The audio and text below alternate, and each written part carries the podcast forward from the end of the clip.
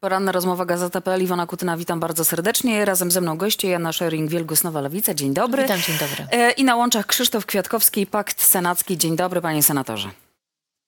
Witam panią redaktor, witam panią poseł i przede wszystkim tych, którzy nas oglądają i słuchają. Wyspani? E, Ja tak, nie wiem jak senator Kwiatkowski, ponieważ e, z tego co wiem, to Senat pracował dosyć długo jeszcze, tak, w nocy. Senat rzeczywiście zakończył już e, posiedzenie dzisiaj, bo uznaliśmy, że warto zrobić jak najwięcej już pierwszego dnia, bo wiele spraw po prostu czeka na to, żeby Senat się mógł nimi zająć. No właśnie, to zaraz dopytam, jakie to sprawy były, którymi Senat już się wczoraj zajmował, bo y, jednak nie da się ukryć, że w Senacie wczoraj było dużo spokojniej niż w Sejmie, bo w Sejmie się działo. E, dużo emocji było i nawet rozmawiałyśmy przed wejściem na antenę, że, że te emocje, których chyba dawno nie było we mnie, jako, nie wiem, dziennikarzu, który to ogląda i po prostu Polce, która przygląda się temu, co się dzieje w, w kraju i właśnie w Sejmie, no a pani to już zwłaszcza. Tak, ja byłam przez e, 8 lat e, w opozycji i ten Sejm był taką zamkniętą twierdzą. Ja pamiętam jeszcze ten moment w 2015 roku, jak e, przez teren e, polskiego parlamentu, polskiego Sejmu i Senatu przechodzili mieszkańcy i mieszkanki e, Warszawy. Jak on był otwarty, nie było barierek. I przez 8 lat to zostało w ogóle wszystko postawione na głowie. Te barierki, jakaś taka ciężka atmosfera w, w budynku, smutni panowie ze Straży Marszałkowskiej. I nagle wczoraj okazuje się, że wszystko może wyglądać zupełnie inaczej, że w tym Sejmie może być jakieś inne powietrze, jakaś nadzieja. Ludzie chodzą uśmiechnięci, nagle nie ma barierek, bo aktywiści i aktywistki po jest. prostu je ściągają i nikt nie ma do nich o to pretensji, ani Straż Marszałkowska, ani policja.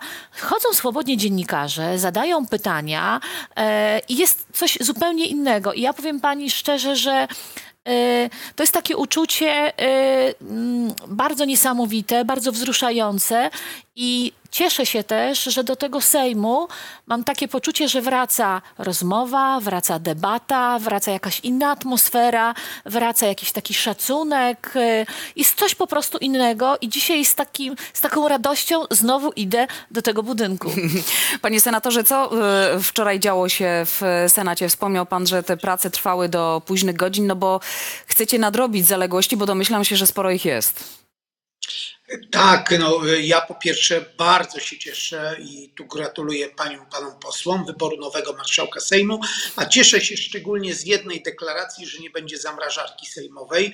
W mijającej już zakończonej kadencji byłem szefem Senackiej Komisji Ustawodawczej ze 115 projektów ustaw, które Senat skierował do Sejmu. Uwaga, ponad 70, ponad 70 zostało zamrożonych, czyli Sejm nie zakończył nad nimi pracy, a często nawet nie zaczął E, i nawet nie mieli odwadzy, odwagi posłowie i panie i panowie posłowie PiSu, żeby przynajmniej odrzucić ustawę, jak się z nią e, nie zgadzali. To dla nas wyjątkowo ważna e, deklaracja. No i aż mi się serce radowało, jak oglądałem wczorajsze uprzątanie barierek sprzed budynku polskiego parlamentu, o co postulowałem. Robimy kwerendę w Senacie tych wszystkich projektów ustaw. Oczywiście robimy to w dialogu wszystkich przedstawicieli partii opozycyjnych. W Senacie mamy jeszcze koło senatorów e, niezależnych i samorządowych, które reprezentuję i już e, wczoraj pracowaliśmy, które z projektów ustaw uruchomimy ponownie z uwagi na zasadę dyskontynuacji, żeby je zgłosić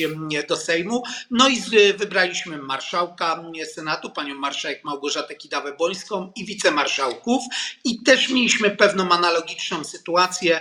Wicemarszałek poprzedniej kadencji, em, pan Marek Pęk, nie został wybrany przez senatorów, którzy świeżo mają w pamięci, jak em, krzyczał e, e, do nas, e, czy pisał tweety mówiące o tym, że reprezentujemy interesy rosyjskie, a nie polskie. Oczywiście to miejsce jest pozostawione, jest wakat i mamy nadzieję, że klub senacki PiSu zgłosi takiego e, kandydata, z- który oczywiście będzie umożliwiał normalną e, pracę e, w ramach e, prezydium i No tak, panie, Senatu. panie senatorze, o ile w przypadku Senatu tutaj nie było jakby takiego twardego postawienia, że to ma być Marek Pęk i nikt inny. Tak w przypadku wicemarszałka Sejmu e, pojawiło się jedyne i słuszne nazwisko, czyli Elżbiety Witek. No i tutaj Prawo i Sprawiedliwość zarzeka się, że absolutnie nikogo na to miejsce nie postawią, czyli teoretycznie nie będą mieć w praktyce już tak naprawdę przedstawiciela. Oczywiście jedyne i słuszne nazwisko dla Jarosława Kaczyńskiego i dla Prawa i Sprawiedliwości, ale nie jedyne i słuszne dla nas. Pani marszałek Witek przez ostatnie lata, jak była panią marszałkinią, nagminnie łamała regula, regulamin Sejmu i zasady obowiązujące w polskim parlamencie. Doprowadzała do sytuacji totalnie skrajnych, które nigdy nie powinny się wydarzyć, jak na przykład reasumpcję głosowania. Jak coś nie poszło po myśli Prawa i Sprawiedliwości, to robiła po prostu takie hece, które nie powinny się wydarzać. Mało tego, była osobą, która wykonywała tylko i wyłącznie e, rozkazy Jarosława Kaczyńskiego, a nie kierowała się e, ani konstytucją, ani regulaminem Sejmu. E, Nie pozwalała nam bardzo często e, wypowiadać się dłużej niż 30 sekund albo 60 sekund. My zresztą jesteśmy wytrenowani w tych, e, w takich właśnie, e, w takim przedstawianiu, nie wiem, swoich racji i pomysłów na to, jak powinno państwo wyglądać. Dlatego nie powinna zostać tym wicemarszałkiem i dlatego zagłosowaliśmy przeciw. I oczywiście Prawo i Sprawiedliwość może sobie mówić, że to jest ich jedyny kandydat, że nie mają nikogo innego i tak dalej. Zresztą pan prezes Kaczyński, który wczoraj w zasadzie nie wiem po co wystąpił na tej mównicy sejmowej, bo zamiast jakby przedstawić w pozytywnym świetle panią marszałkinię, znowu był, mówiąc delikatnie, niegrzeczny w stosunku do reszty e, społeczeństwa. E, Jeżeli nie chcą mieć swojego miejsca w prezydium, nie chcą z nami normalnie rozmawiać, tak po ludzku, przyzwoicie, no to sorry, to nie będą mieli takiego e, miejsca w, w Ale myśli prezydium. pani, że zmienią zdanie jednak, żeby ten wicemarszałek Prawa i Sprawiedliwości był? Czy Jarosław Kaczyński już tak mocno tutaj e, postawił kropkę, że nie ma takiej opcji, żeby ktoś inny pojawił się? Czyli Myślę, może, że zmiękną w Myślę, że w temacie. którymś momencie oni zmiękną i będą chcieli wiedzieć, co się w tym prezydium e, dzieje i e, przedstawią takiego kandydata albo kandydatkę, ale musimy chyba na to poczekać. Wie pani, bo to jest też tak, że Prawo i Sprawiedliwość nie pogodziło się z tym, że przegrało. Wszystkie wypowiedzi ludzi z Prawa i Sprawiedliwości, czy to Jarosława Kaczyńskiego, czy innych polityków, tylko i wyłącznie o tym świadczą. Oni po prostu, do nich ta informacja nadal nie dociera. Oni myśleli, że będą rządzić wiecznie, a władza nie jest wieczna. Ministrem, premierem się bywa, a człowiekiem jest się zawsze. I teraz tę władzę stracili i powinni, nie wiem, z jakimś honorem. y, tę władzę oddać i po prostu nie robić takiego cyrku. Zresztą ja dziwię się, że premier Morawiecki daje się tak upokarzać i e, w zasadzie pokazuje takie samobiczowanie się, bo przecież wiadomo, że nie ma większości, przecież wiadomo, że nie będzie tworzył rządu. No wszyscy to wiemy, więc nie wiem po co cały ten cyrk. My jako Polki i Polaki, e, Polki i Polacy chcemy jak najszybciej uporządkować ten cały bałagan po PiSie i czekamy na ten moment, kiedy premier Donald Tusk powie, to jest nasz rząd, zabieramy się do roboty. Zresztą mam takie poczucie, oglądając wczoraj e, moment, kiedy prezydent Duda desygnował e, na premiera Mateusza Morawieckiego, że, że, że te miny zadowolone nie były, no mówiąc delikatnie, no bo doskonale zdają sobie sprawę w jakiej sy- sytuacji, co się dalej wydarzy. Tak, bo to jest takie trochę bicie piany. Ja nie wiem, po co to robią. To znaczy tak, na, ym, wiem, dlaczego na pewno prezydent Andrzej Duda to robi. Prezydent Andrzej Duda walczy o schedę po Jarosławie Kaczyńskim. Ta walka już się e, rozpoczęła. Nie bez kozery obok e, jego boku jest pan Mastalerek, który zajmuje się, powiedzmy, tą brudną, taką polityczną e, robotą. Mateusz Morawiecki jest w jakimś sensie konkurentem dla prezydenta Andrzeja Dudy, no więc e, Dudzie też zależy na tym, żeby tego Morawieckiego upokorzyć i pokazać, że facet nie daje rady, nie potrafi tego zrobić, więc nie stawiajcie na niego. Ale z tego upokorzenia e, Morawieckiego cieszy się również pan Ziobro, który przypomnę, być może stworzy klub w, w tym Sejmie, który teraz będzie. I oczywiście premier Beata Szydło, która została właśnie zastąpiona e, wiele lat temu przez Morawieckiego, więc oni już walczą między sobą. Z zaciekawieniem będę patrzyła na te walki frakcyjnie, frakcyjne w Prawie i Sprawiedliwości i nie życzę im e, nic dobrego. Ludzie naprawdę powiedzieli im dosyć, basta, nie chcemy was e, przy rządzie, nie chcemy was, e, nie chcemy, żebyście zmieniali Polskę dalej w taki sposób, jaki robicie i mam nadzieję, że już nigdy te osoby do władzy nie dojdą. Panie senatorze, wczorajsze desygnowanie y, na premiera Mateusza Morawieckiego, wszyscy doskonale wiemy, że to jest takie gra na czas i przedłużanie na siłę y, tej jeszcze wciąż y, kadencji, jeżeli chodzi o funkcjonowanie y, rządu, bo parlamentu już nie. Bo w tę narrację też wpisuje się mm, nowy szef y, KNF-u. Mm, Takie głosy też się pojawiają, że to przedłużanie na siłę to między innymi po to, żeby premier Mateusz Morawiecki jeszcze e, mógł e, mm, nominować na to stanowisko e, swojego e, człowieka, bo to, kto jest szefem KNF-u, wpływa bardzo na to, co dzieje się, jeżeli chodzi o chociażby finanse publiczne. Pani redaktor, już odpowiadając na pytanie, jeden komplement muszę powiedzieć. Jest pani wyjątkową prowadzącą, mającą stoicki spokój. Państwo tego nie wiedzą. Nam w trakcie naszej rozmowy trzy razy już zerwało połączenie, ale Państwo to widzą. Prowadząca nawet okiem nie mrugnęła. E, Zresztą Za to mi płacą, panie senatorze. Stoicki spokój. Gdyby nam zerwało, bo dzisiaj naprawdę jest jakiś wyjątkowy dzień, łączę się z Państwem z Senatu, ale jak widać to ciężko przychodzi, to z góry Państwa przepraszamy. Tak, nie mam żadnej wątpliwości, że ekipa PiSu wyciska instytucje państwa jak cytrynę do ostatniej kropli. Nominowanie szefa KNS-u formalnie robi to premier, dlatego Morawiecki tak kurczowo się tego stanowiska trzyma, a jest to stanowisko niedoceniane często, ale to przewodniczący KNF-u wraz z grupą współpracowników opiniuje wszystkie nominacje do banków, nie tylko państwowych, ale i prywatnych. To jest taka broń atomowa. Może być tak, że niestety będziemy w przyszłości mieli, jeżeli Mateusz Morawiecki oczywiście tego nowego szefa KNF-u powoła, a wiemy, że oni wszystkie instytucje publiczne wykorzystują do prywatno-politycznych e, celów, że nie będą wydawać pozytywnej opinii w zarządach polskich banków będziemy mieli członków zarządu, prezesów, którzy będą pełniącymi obowiązki, a nie powołanymi e, w sposób e, zgodny z procedurą taką e, pełną. To smutne, bo to jest bardzo zły przykład psucia instytucji państwa. Do tego mamy oczywiście skok na pieniądze publiczne i tworzenie jakichś instytucji ad hoc. Symbolicznym tego przykładem jest ten Instytut Badań nad Renesansem i Barokiem, który minister Czarnek sobie utworzył w Zamościu. I po co to jest? Po to to jest, że różne osoby, które nie odnajdą się w normalnej sytuacji na rynku, mają być pomocowane w takich parapublicznych instytucjach. Do tego jest próba zapewnienia im budżetowania na wiele lat naprzód. To był ten słynny skok na porozumienie z władzami Otwocka. Tam rządzi włodarz miasta powiązany z PiSem i pomysł był na to, żeby zawrzeć porozumienie między miastem a budżetem państwa, konkretnie Ministerstwem Kultury. Uwaga, z obowiązkiem, z nałożeniem obowiązku O, i znowu nastąpił ten moment. Tam jeszcze chyba jakiś sabotaż ma miejsce, jeżeli w Coś się Senacie nie ma dzieje, tego coś tam połączeń. się dzieje. Coś musicie tutaj podziałać. Jeszcze chwilę to potrwa, ale mam nadzieję, że za moment y, do senatora e, Kwiatkowskiego wrócimy. To w takim razie, pani poseł, ja bym chciała zapytać o inną rzecz, bo pan senator wspominał o tym, że wczoraj już pierwszego dnia intensywnie pracują, bo w tej zamrażalce, sły, zam- zamrażarce słynnej e, d- dużo ustaw, do których można wrócić.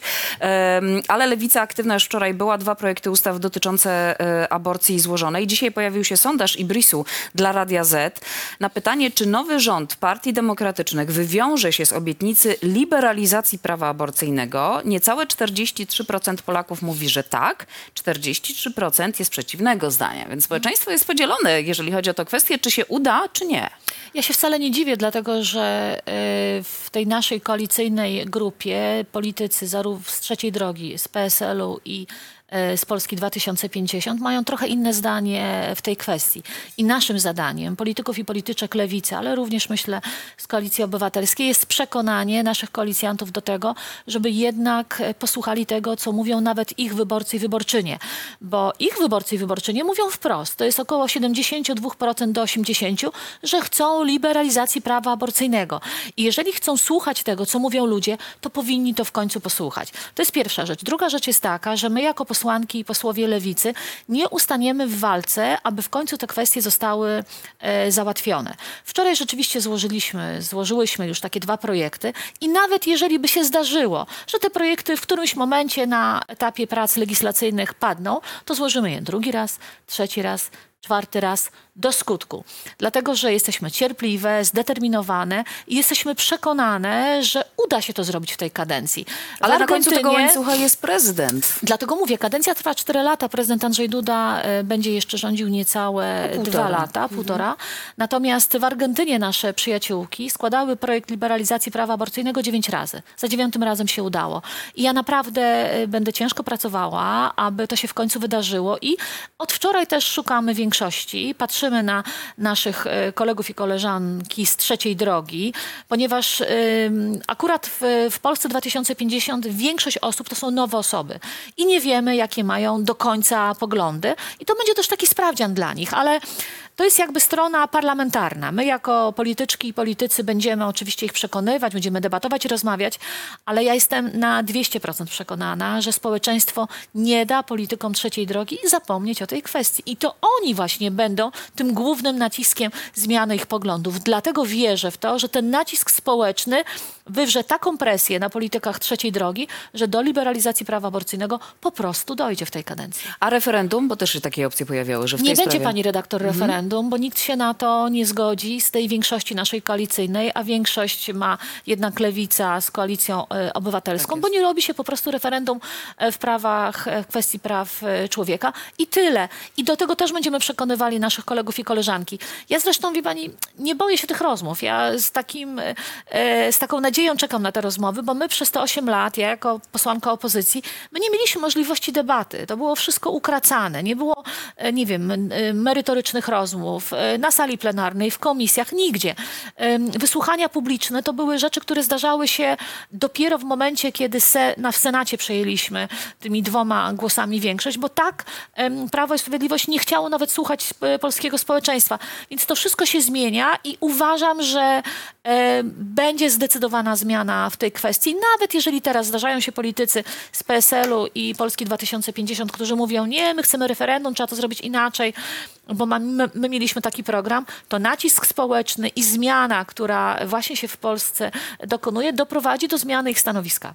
Y, Czy według pani aborcja i w ogóle prawa kobiet to będzie taki główny temat polityczny teraz? Czy on jeden z tych jest. wiodących? Ale tak, on już jest. To znaczy, e, trzeba sobie zdawać sprawę z tego i zdają sobie sprawę z tego nasi koledzy z trzeciej drogi, że to kobiety, szczególnie młode, doprowadziły do zwycięstwa nas, opozycji. I nie można tego zlekceważyć. Jeżeli ktokolwiek z posłów i posłanek te kwestie zlekceważy, to ci ludzie, którzy na nas zagłosowali, wywiozą nas na taczkach. A w moim interesie, osoby, która o to zawsze walczyła i dla mnie to jest po prostu normalne, że to powinno się wydarzyć, jest zrobienie wszystkiego, żeby ich przekonać do zmiany zdania w tej kwestii, wytłumaczyć im, dlaczego to jest ważne, dlaczego powinni patrzeć na to inaczej.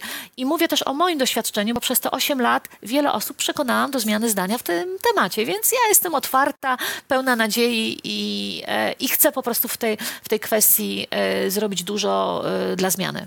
A umowa koalicyjna, bo to też od momentu, kiedy się pojawiła, czyli od piątku, takie głosy ze strony kobiet y, przede wszystkim, że jeżeli chodzi właśnie o prawa kobiet, to, to ona no jest taka niepełna, że tam jest wiele braków i, i myślę, że wiele y, właśnie Polek czeka na to, co się w praktyce wy, wy, wydarzy, no bo y, ta- ta, umowa gdzieś tam y, nie, nie daje pewności, w jakim kierunku to wszystko może pójść. Ale no właśnie daje taki kierunek, bo to jest umowa, która patrzy w przyszłość. To nie jest umowa, która cofa nas, nie wiem, do, do jakichś innych zamierz, zamieszłych czasów. W tej umowie koalicyjnej są wyznaczone kierunki zmian.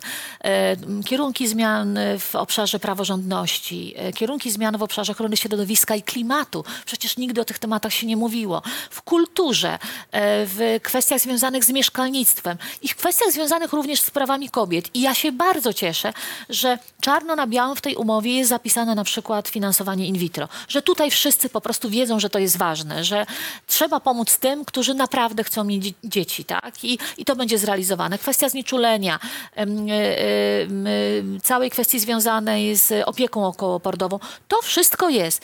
Inne kwestie, my jako Lewica jesteśmy od tego, żeby to pchać do przodu, żeby to przekonywać. Mamy wśród e, polityków Koalicji Obywatelskiej również e, taką deklarację, że będą to robić i przekonamy tę trzecią drogę, która teraz jeszcze się waha i ma jakieś inne zdanie. Ale generalnie jak patrzę na tą umowę koalicją, koalicyjną, to ja jestem zadowolona. Ona pokazuje pewien oddech, poka- znaczy kładzie na przykład nacisk na współpracę z organizacjami pozarządowymi. Ja się wywodzę z NGO-sów. Przecież nigdy takich umów koalicyjnych nie było. Mało tego, ja powiem rzecz, która być może jest y, jakimś, nie wiem, czymś oczywistym, ale czy, no nie pamięta pani przecież takiej sytuacji, żeby jakakolwiek partia pokazywała umowę koalicyjną. No zwykle Przecież to były tak, Prawo i Sprawiedliwość dokładnie Tak. te umowy y, ukrywało. Musiała być sprawa w sądzie, żeby ją pokazali. I co w tej umowie Prawa i Sprawiedliwości koalicyjnej było z koalicjantami? Rozkład stanowisk. Tak? Kto jakie stanowiska powinien mieć. A my mówimy o kierunkach zmian i dobrze, że one są i wszyscy musimy się teraz tego trzymać. I jestem przekonana, że wiele z tych rzeczy dosyć szybko zostanie zrealizowanych. Trzy najważniejsze na teraz. Praworządność, kwestia pieniędzy y, z KPO i stosunki międzynarodowe z naszymi sąsiadami. To są trzy takie fundamenty, które będą rzutowały na y, pozostałe inne punkty. Tak, profesor Safian ostatnio powiedział a propos praworządności, że takie podstawowe punkty do, do zrobienia na dziś to jest neo-KRS do likwidacji uchwałą Sejmu, dublerzy w Trybunale do usunięcia uchwału Sejmu, no i wybór KRS zgodnie z konstytucją. Dokładnie. To są te rzeczy, które w pierwszej kolejności y, nad tymi rzeczami będziemy pracować. Ale tak jak mówię, na razie jesteśmy w to, trochę w takim zawieszeniu przez to, że prezydent Andrzej Duda nie powierza Donaldowi Tuskowi e, tworzenia rządu, więc e, robimy kwerendę tych wszystkich ustaw, bo my jako Lewica na przykład do tej zamrażarki e, e, na się nie złożyliśmy, tylko premier, e, e, pani marszałek Witek do zamrażarki wsadziła prawie 250 naszych projektów. To są gotowe w ogóle rozwiązania, które są, o, o które też walczyliśmy w naszej kampanii wyborczej. Platforma Obywatelska też ma takie rozwiązania. PSL na pewno też ma takie rozwiązania. Siadamy do stołu, rozmawiamy, te dyskusje trwają już od, od y, jakiegoś czasu, więc wszystkie te rzeczy będziemy wyciągali, kładli na stole i realizowali. Mamy większość w polskim Sejmie. To jest w ogóle cudowna informacja.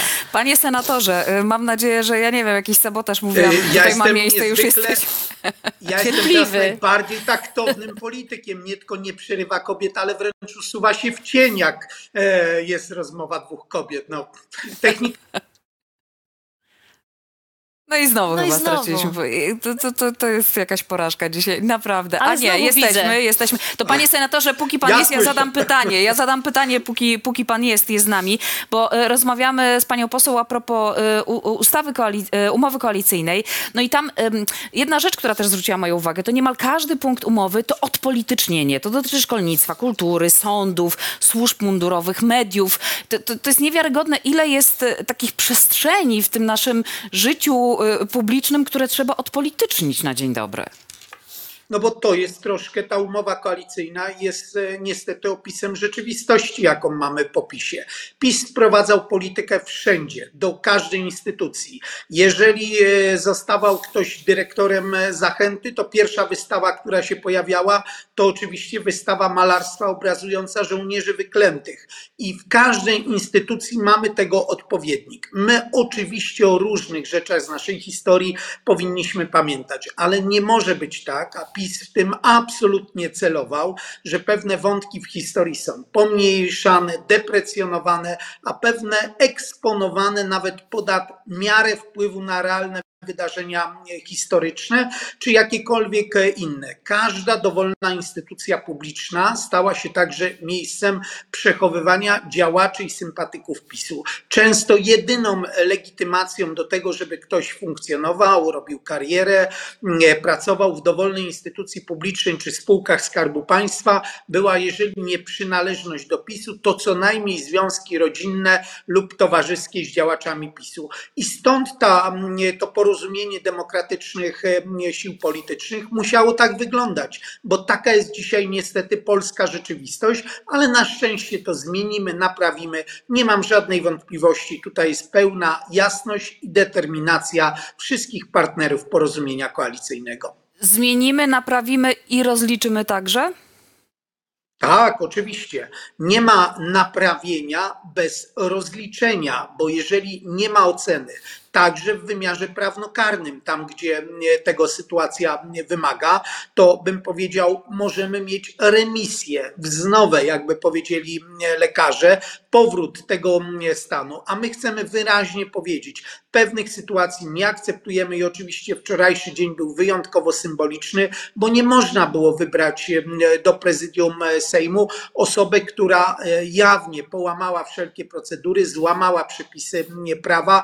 Nie ma czegoś takiego jak reasumpcja głosowania, bo nam się wynik nie podoba. I dla mnie jeszcze wczorajszy dzień miał jeden symbol. Kiedy my pamiętamy to wielokrotne zabieranie głosu przez Jarosława Kaczyńskiego poza trybem, wczoraj rozpoczęło się posiedzenie Sejmu normalnie, o czasie. I ten bezradny Kaczyński, który wszedł na salę, widzi, że obrady już rozpoczęte, nikt na niego nie czekał. No nikt nie czeka na dowolnego posła. Każda instytucja publiczna działa według pewnego kalendarza, zaplanowanego terminarza i każdy z 460 posłów, także Jarosław Kaczyński, musi się do tego przyzwyczaić. Jak to rozliczenie pani poseł według pani może e, wyglądać? No bo to też jest jeden z tych punktów, który w kampanii wyborczej bardzo często się pojawiał i takie obietnice, że tak rozliczymy e, będą. I na pewno wiele osób zdecydowało się zagłosować e, na jeszcze wciąż chyba opozycję, czy dzisiaj już większość parlamentarną, dlatego właśnie, że to rozliczenie ma mieć miejsce. My na Lewicy przygotowaliśmy razem z prawnikami i prawniczkami cały taki pakiet dojścia do tego rozliczenia, bo oczywiście rozliczać będzie sąd i prokuratura, natomiast tych takich tak zwanych aktów oskarżenia mamy bardzo, bardzo dużo do wielu osób. I każda osoba, która łamała konstytucję, która zachowywała się niezgodnie z prawem, która dokonywała na, najrozmaitszych przekrętów, no chociażby wspomnę tutaj o maseczkach, o respiratorach, każda ta osoba będzie rozliczona.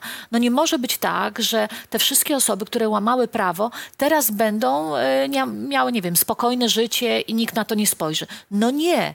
E, obserwowaliśmy to przez 8 lat, zbieraliśmy te wszystkie dane, zbierały również te dane wszystkie organizacje pozarządowe, więc każda z tych osób, jeżeli trzeba będzie, stanie przed sądem i będzie rozliczona. Ja z mojej działki, z działki związanej z rozliczaniem i pokazywaniem przestępstw Kościoła katolickiego, już zapowiedziałam, że będę wracała do tych wszystkich zawiadomień dotyczących biskupów y, odnośnie y, mm, ukrywania albo przenoszenia księży z parafii do parafii. Powiem dlaczego. Ja złożyłam bardzo wiele, z Agatą Diduszko-Zyglewską, zawiadomień do prokuratury i Zbigniew Ziobro wszystkie je wycofywał i mówił, że są nieważne, ponieważ są przedawnione. A jest to nieprawda, ponieważ jest uchwała Sądu Najwyższego, która przyznała mi i Agacie Diduszko rację. Więc ja do tych wszystkich spraw konsekwentnie będę wracała i mam nadzieję, że zobaczę taki, że będzie taki dzień, kiedy rzeczywiście policja i prokuratura wejdzie do diecezji kościelnych, żeby sprawdzić wszystkie dokumenty.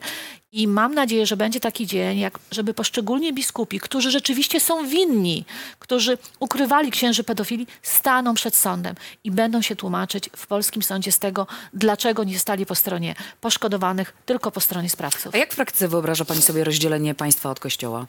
Można zrobić już rzeczy takie, y, które nie potrzebują ani podpisu prezydenta Andrzeja Dudy, ani żadnych ustaw. Myślę, że żaden z polityków i z polityczek, na pewno z lewicy, to gwarantuję, nie będzie y, wprowadzał polityki do kościoła, czyli na przykład tańczył razem z prezesem Rydzykiem na różnych imprezach związanych y, z, nie wiem, z urodzinami Radia Maryja i tak dalej.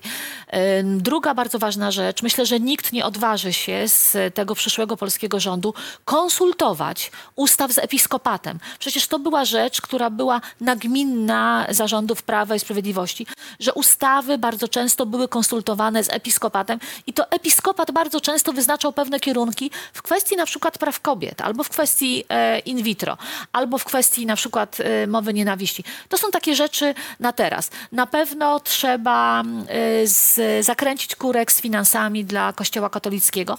I ja tutaj też e, e, lada moment z Agatą Diduszko-Zyglewską pokażemy mapę finansów Kościoła, pokażemy czarno na białym, jak ten przepływ pieniędzy e, wyglądał przez ostatnie lata. To jest w ogóle rzecz chyba y, niewiarygodna na skalę światową. Ile pieniędzy przez te 8 lat płynęło do Kościoła katolickiego, w szczególności oczywiście do y, prezesa Rydzyka. Więc też liczę na to, że żaden z polityków i polityczek, ministrów poszczególnych departamentów, którzy zostaną wybrani, nie będzie tak mocno dotował instytucji Kościoła katolickiego. A jeżeli chodzi o ustawy, to my też mamy takie e, ustawy gotowe. Być może one nie będą rządowe, ale będą nasze poselskie. To są ustawy związane z, nie tylko z finansowaniem kościoła, ale również z likwidacją funduszu kościelnego. To wszystko położymy na stole i będziemy szukali, czy szukały do tego większości. I tutaj też, podobnie jak w stosunku, jak, jak w sprawie aborcji, o którą pani mnie pytała, ludzie też ch- chcą rozdziału kościoła od państwa.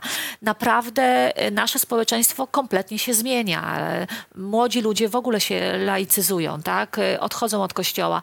I odchodzą od tego kościoła właśnie dlatego, że kościół wszedł do polskiej polityki, że kościół wpływa na polską politykę, że kościół wprowadził politykę w swoje mury, tak? No, oglądaliśmy to przecież przez 8 lat nagminnie. Ludzie chcą tego porządku i mam nadzieję, że nie będzie też tutaj, e, tutaj e, problemów z tym. Zresztą byłam, powiem pani, e, zdziwiona, ale też pozytywnie zas- zaskoczona, bo mój kolega z PSL-u, marszałek senior Sawicki, też jednym, w jednym swoim zdaniu powiedział o rozdziale Kościoła od państwa.